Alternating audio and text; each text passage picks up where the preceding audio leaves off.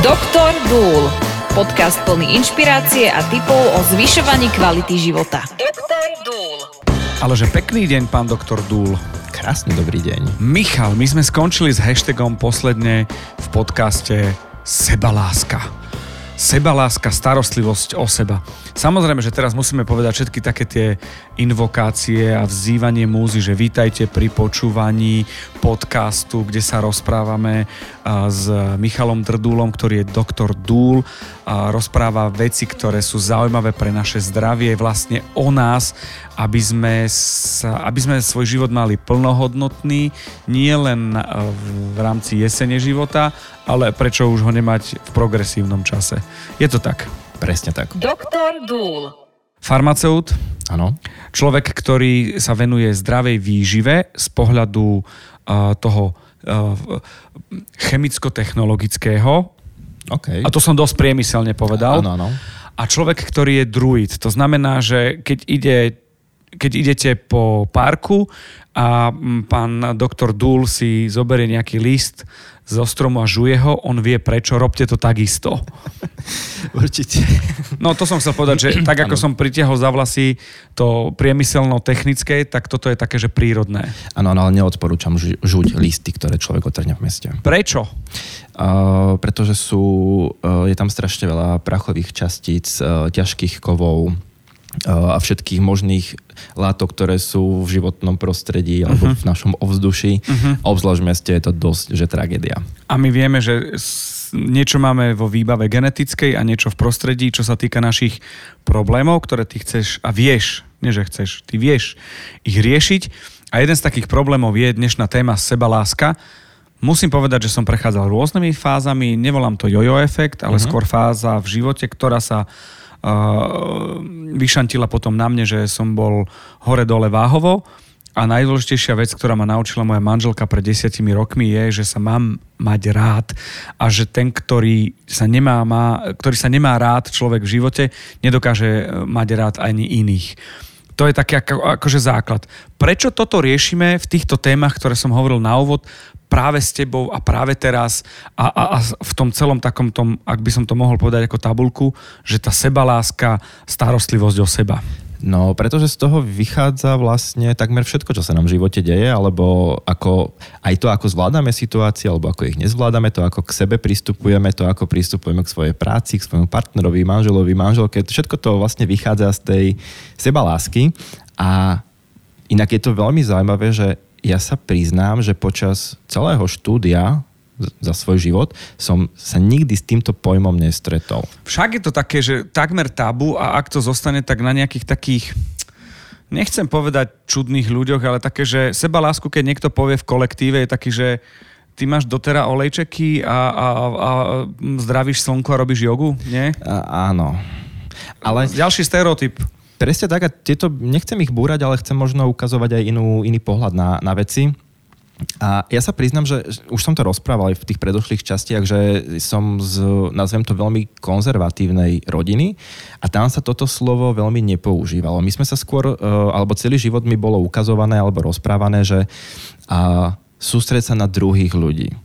A priznám sa, že ja som si to veľmi osvojil ako takú životnú múdrosť alebo svoj životný cieľ, že celý svoj život, všetko, čo budem v ňom robiť, tak budem podriadovať tomu, aby ľudia okolo mňa, či už sú moje, e, moja rodina, moji priatelia, moji klienti, pacienti, aby sa oni mali dobre a aby oni vlastne benefitovali z toho, že žijem a z toho, čo vlastne robím. Ale Ale tam prichádza asi ten moment, že, že keď to necítiš voči sebe, mm-hmm. tak to nevieš dať ani im. Presne tak a, a ja som totiž to prišiel k tej sebaláske až vtedy, keď som naozaj na seba úplne zabudol, že som dôležitá osoba alebo tá najdôležitejšia osoba vo svojom živote. Čiže to platí, že kto je najdôležitejšia osoba v tvojom živote? No ja, alebo OK. ty. No ja, Ty. ale ty, nie, nie ty, ja. Ja. No ja. Ale aj ten, kto nás počúva, si hovorí, že to musí byť Ja. ja. tak, OK. aby bol v tom poriadok. No, ale ja som, ja som tú sebalásku objavil, alebo teda začal som sa nad ňou zamýšľať až v momente, keď som sa dostal, nazvem to, do problémov v živote. Uh, vyhorel som, vôbec som nevedel, že čo v živote chcem robiť a dokonca už žiadna z vecí, ktoré som robil, tak som, ich ne, tak som tú vec nerobil s radosťou uh-huh. a vôbec som v tom nevidel žiadny zmysel. Keď som sa obzrel dozadu, nevidel som žiadne výsledky a nevedel som priznať to, že ako je to možné, pretože na, na svoj vek som mal výborne našlapnuté, mal som dobrú kariéru, mal som okolo seba úžasných ľudí. Všetko dávalo zmysel, len ako keby to naplnenie tam chýbalo. A uvedomil som si, že to je tým, že ja vôbec seba neriešim, nedávam si vôbec žiadnu pozornosť, nemal som pre seba vyhradený vôbec žiaden čas. Uh, takmer vôbec som sa o seba nestaral. Boli dni, kedy som napríklad uh, jedol že raz, alebo dni, kedy som vôbec nejedol. To sa mne nemôže stať. a takto sa to proste postupne nabalovalo, lebo som si stále myslel, že iné veci sú dôležitejšie, že dôležitá je kariéra, dôležití sú ľudia, dôležití sú klienti, dôležití sú pacienti. A došlo k tomu zlomu, že som si povedal, že stačilo. Chcem stále byť uh, tým človekom, ktorý bude pre druhých tu slúžiť, ale som si uvedomil, ak sa ja zhumplujem a nebudem schopný robiť tie veci, ktoré viem a verím tomu, že ich robím dobre, tak potom veľmi veľa ľuďom nie som schopný pomôcť. Je to moment, ktorý mňa dostal napríklad e, k cvičeniu, keď sa narodila dcéra a kým to bolo v polohe ležím voziama, tak to bolo fajn a potom som zistil, že chcem ju zdvihnúť bez toho, aby ma boleli kríže. Chcem jej stíhať, chcem všetky tie veci, ktoré by som mal stíhať a nestihnem, lebo mám obmedzenia, mm-hmm. tak v podstate tam ma to niekde štartlo, že som to chcel v podstate urobiť pre nich, ale nemohol som to urobiť, kým som to neaplikoval na sebe. Toto je inak ten paradox, že hovorí, že si to chcel robiť pre tú svoju dceru, aby si za ňou vládol, aby sa ňou stíhal, ale zase nepozrel si sa na seba, že ale ja potrebujem to sám pre seba robiť. A začať som musel o seba, jasné. Tak, presne. No dobre, no máme tu tú seba lásku a starostlivosť o seba a, a zadefinoval si, že je to najdôležitejšie v našom živote tá persona je človek sám o sebe. Teda, uh-huh. keď hovorím ja, tak som to ja. Keď hovoríš ty, tak si to ty. Sám sa musí mať človek rád. Áno, ale tu chcem povedať dôležitú vec. Ja som veľmi dlho seba láske nerozumel. No poďme to vysvetliť, lebo ma to zaujíma. Lebo mne keď, mne keď to uh, môj mentor prvýkrát vysvetloval, tak mi začal rozprávať uh, veci typu, že najskôr ty, potom ostatní a, a tak ďalej. A hovorím, že ale nie, ja som bol celý život vychovávaný a žil som v tom svete alebo v tom presvedčení, že to je egoistické takýmto spôsobom fungovať. Áno, áno. A že tam ideš na tú hranicu toho, že nemôžeš si to dovoliť, lebo si z takej konzervatívnej rodiny. Áno. Že to je tak. Áno, je to presne tak a s týmto som vyslovene bojoval asi 3 roky, kým som to pochopil, že ono je v poriadku mať rád samého seba, a čím viac sa mám rád, tak tým viac tej lásky, pozornosti viem dať aj druhým ľuďom. Lebo keď sa nad tým zamyslíš, tak keď sám seba nemáš rád, ako chceš mať skutočne úprimne rád niekoho druhého. Rozumiem. Ja chápem, lebo som to prešiel týmto momentom. Kde je to tá hranica, kedy to ne, sa ne, nezloží a, a neprikloní na tú stránku toho ega a že sa príliš zakúkaš do seba pri tom, ako sa učíš seba láske? Asi taký hlavný rozdiel, čo vidím pri sebaláske a egoizme, kde je ten rozdiel, egoizmus je o tebe. Že zo všetkých situácií a rozhodnutí, ktoré robíš, tak benefituješ z nich iba ty. Okay. Ale pri sebaláske možno na začiatku z nich benefituješ len ty, pretože najskôr sa musíš dať do poriadku, ale tie výsledky sú o tom, že benefituješ ty, ale majú z toho výhody aj ostatní ľudia okolo teba. Okay. A toto si treba podľa mňa v živote sledovať, že ako sa správame, aké rozhodnutia robíme, že či z tých rozhodnutí majú prospech alebo sa cítia dobre aj ľudia okolo nás. Dobre, a tam prichádzame k momentu, tomu rozumiem a súhlasím navyše. Okay. Že zácne, že aj rozumieť, aj súhlasiť. E, dostávame sa k momentu, kedy si musíš vytýčiť možno aj, aj vlastnú hodnotu že tak toto áno, toto už definitívne nie. A je to aj pracovné, aj ľudské, že niekedy ten bávame sa možno o vzťahu, mm-hmm. že tu už ďalej nejdeš a že fakt tu ukončiť ten vzťah je jedna vec, ale môže byť aj pracovnoprávny, nielen ľudský, Jasne. ale aj vzťah, ja neviem, u mňa to bolo k chladničke a jedlu. Uh-huh. Že si ma nemohlo to jedlo už kúpiť tým, ako vyzerá, alebo ten môj chtič, že, alebo to nejak dávať pod ten moment, že tak sa mám rád, že si doprajem ešte jeden burger. Long story short, seba láska uh-huh. a hodnota, balans, uh-huh. kde ho hľadať. Zase, čo sa týka hodnoty, ja som inak minulý týždeň mal, mal krátku, ale podľa mňa veľmi zaujímavú, boli na to vynikajúce ohlasy prednášku o hodnote svojej a hodnote informácií, ktoré človek odovzdáva do sveta. A veľmi úzko to spolu súvisí, pretože aj informácia môže mať hodnotu, veľa informácií má nevyčísliteľnú hodnotu, ale to potom súvisí s ďalšími inými vecami. Ale čo sa týka hodnoty, ono to podľa mňa celé začína už v škôlke alebo v škole, že nám nepovedia, alebo nás človek nepochváli. Uh-huh. Alebo nám ne, ne, neukážu, že ako ľudská bytosť máme hodnotu. Že sme šikovní v tomto a v tomto. Áno, veľakrát sa napríklad stáva, ja som to zažíval napríklad na strednej škole, na gymnáziu, povedzme si úprimne, nie vždycky ťa každý predmet baví. Nie každý predmet ti ide. Áno. Napríklad ja som úplne lavý na jazyky. Mne ide, mne ide chémia, mne ide fyzika, mne išla veľmi dobre matematika. Jazyky, čistá tragédia. Ale ne, ne, nebol som aj napríklad doma pochválený za to, no teda nie, že nebol, ale menej krát som bol pochválený za to, aký dobrý som v tých vedeckých predmetoch.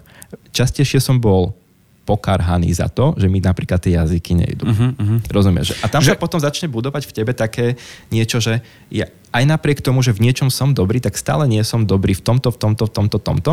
A my ako ľudská spoločnosť podľa mňa neustále poukazujeme na veci, v ktorých nie sme dobrí.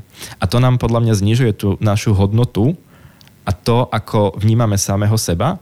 A to potom zase vyústi do toho, že sa nemáme radi, uzavrieme sa a tam nastávajú podľa mňa len dva momenty. Že buď sa človek úplne opustí, alebo začne to kompenzovať tým, že začne tú, tú lásku, pozornosť a všetko orientovať na druhých ľudí a očakáva to naspäť, čo je veľmi nebezpečné. A keď mu to neprichádza, durdí sa a je, a je dole. Áno. Zo spoločenského hľadiska, u nás je to tak, že keď sa povie kritika, všetci majú pocit, že musí byť len negatívna. Uh-huh. A pritom dobre vieme, že hodnotenia už len divadelného predstavenia, kritika, môže byť aj pozitívna. To znamená, že, že také, čo si je dokonca som počul od ľudí, že musí to byť vybalancované. Ano. Že keď dám jeden negatívny, musím nájsť uh, jeden, dva pozitívne. A my žijeme práve v tom, že kritiku si zamieňame za hate, to je že ďalší level. A toto je taký ten mindset, ktorý myslím si, že sme možno za takých nejakých teraz, ja neviem, možno 8-10 minút nejak nastavovali, ale výsledok, že, že keď si poviem no a čo, chcem vedieť o zdraví, uh-huh. o, o, ja neviem, možno aj o pokožke a možno o, o fungovaní nejakom, takže čo z toho vyplýva? Teraz sa dostávame, že tento mindset, ktorý máme, tá uh-huh. sebaláska, a dávame to také, že z toho vyplýva a ideme, že, že konkrétna starostlivosť o zdravie, psychiku, kvalitu a aj pokožky, aj tela, aj fungovania nielen e, mozgu a, a takých tých mindsetových vecí. Tu treba asi povedať to, že ja mám, neviem prečo to tak je, ale mám vo svojom živote neskutočne veľké množstvo žien okolo seba. Uh-huh. Celý život. Je som... to zásadné? Áno. Ja ti rozumiem. A chcem tu uh, uh, povedať jednu vec, že vidím, že ženy sú dneska postavené do určitých situácií alebo očakávajú sa od nich určité stereotypy a podobne. Myslíš varenie, upratovanie? Myslím, Alebo... myslím varenie, upratovanie, myslím to, že žena nemôže byť samostatná, že nemôže uh-huh. zarábať viacej peňazí uh-huh. ako muž. Uh, myslím to, že žena v niektorých ohľadoch nemôže mať na niečo názor. Aha, čo, čo sa mi mozog zastavuje proste. Uh, malokrát sa to hovorí, ja to vždycky hovorím, že ja si myslím, že ženy sú oveľa silnejšie a schopnejšie ako my muži. Súhlasím, lebo ja presne to, čo chceš povedať, ja totiž to dám ja priznanie od teba, môžem? Poď. Rozmýšľam nad knihou, aj okay. nad názvom a slovo žena tam bude určite. Napríklad. Vieš, čiže ja keď som sa zamyslel, že, že kam som sa dostal a kto ma akože nastavil, tak je, že žena, žena, žena, chlap, žena, žena, žena, žena, chlap, chlap, chlap, žena, žena, žena, žena. Áno. A ak to ovplyvňuje rozhodnutia, kde som, tam, mm. kde som.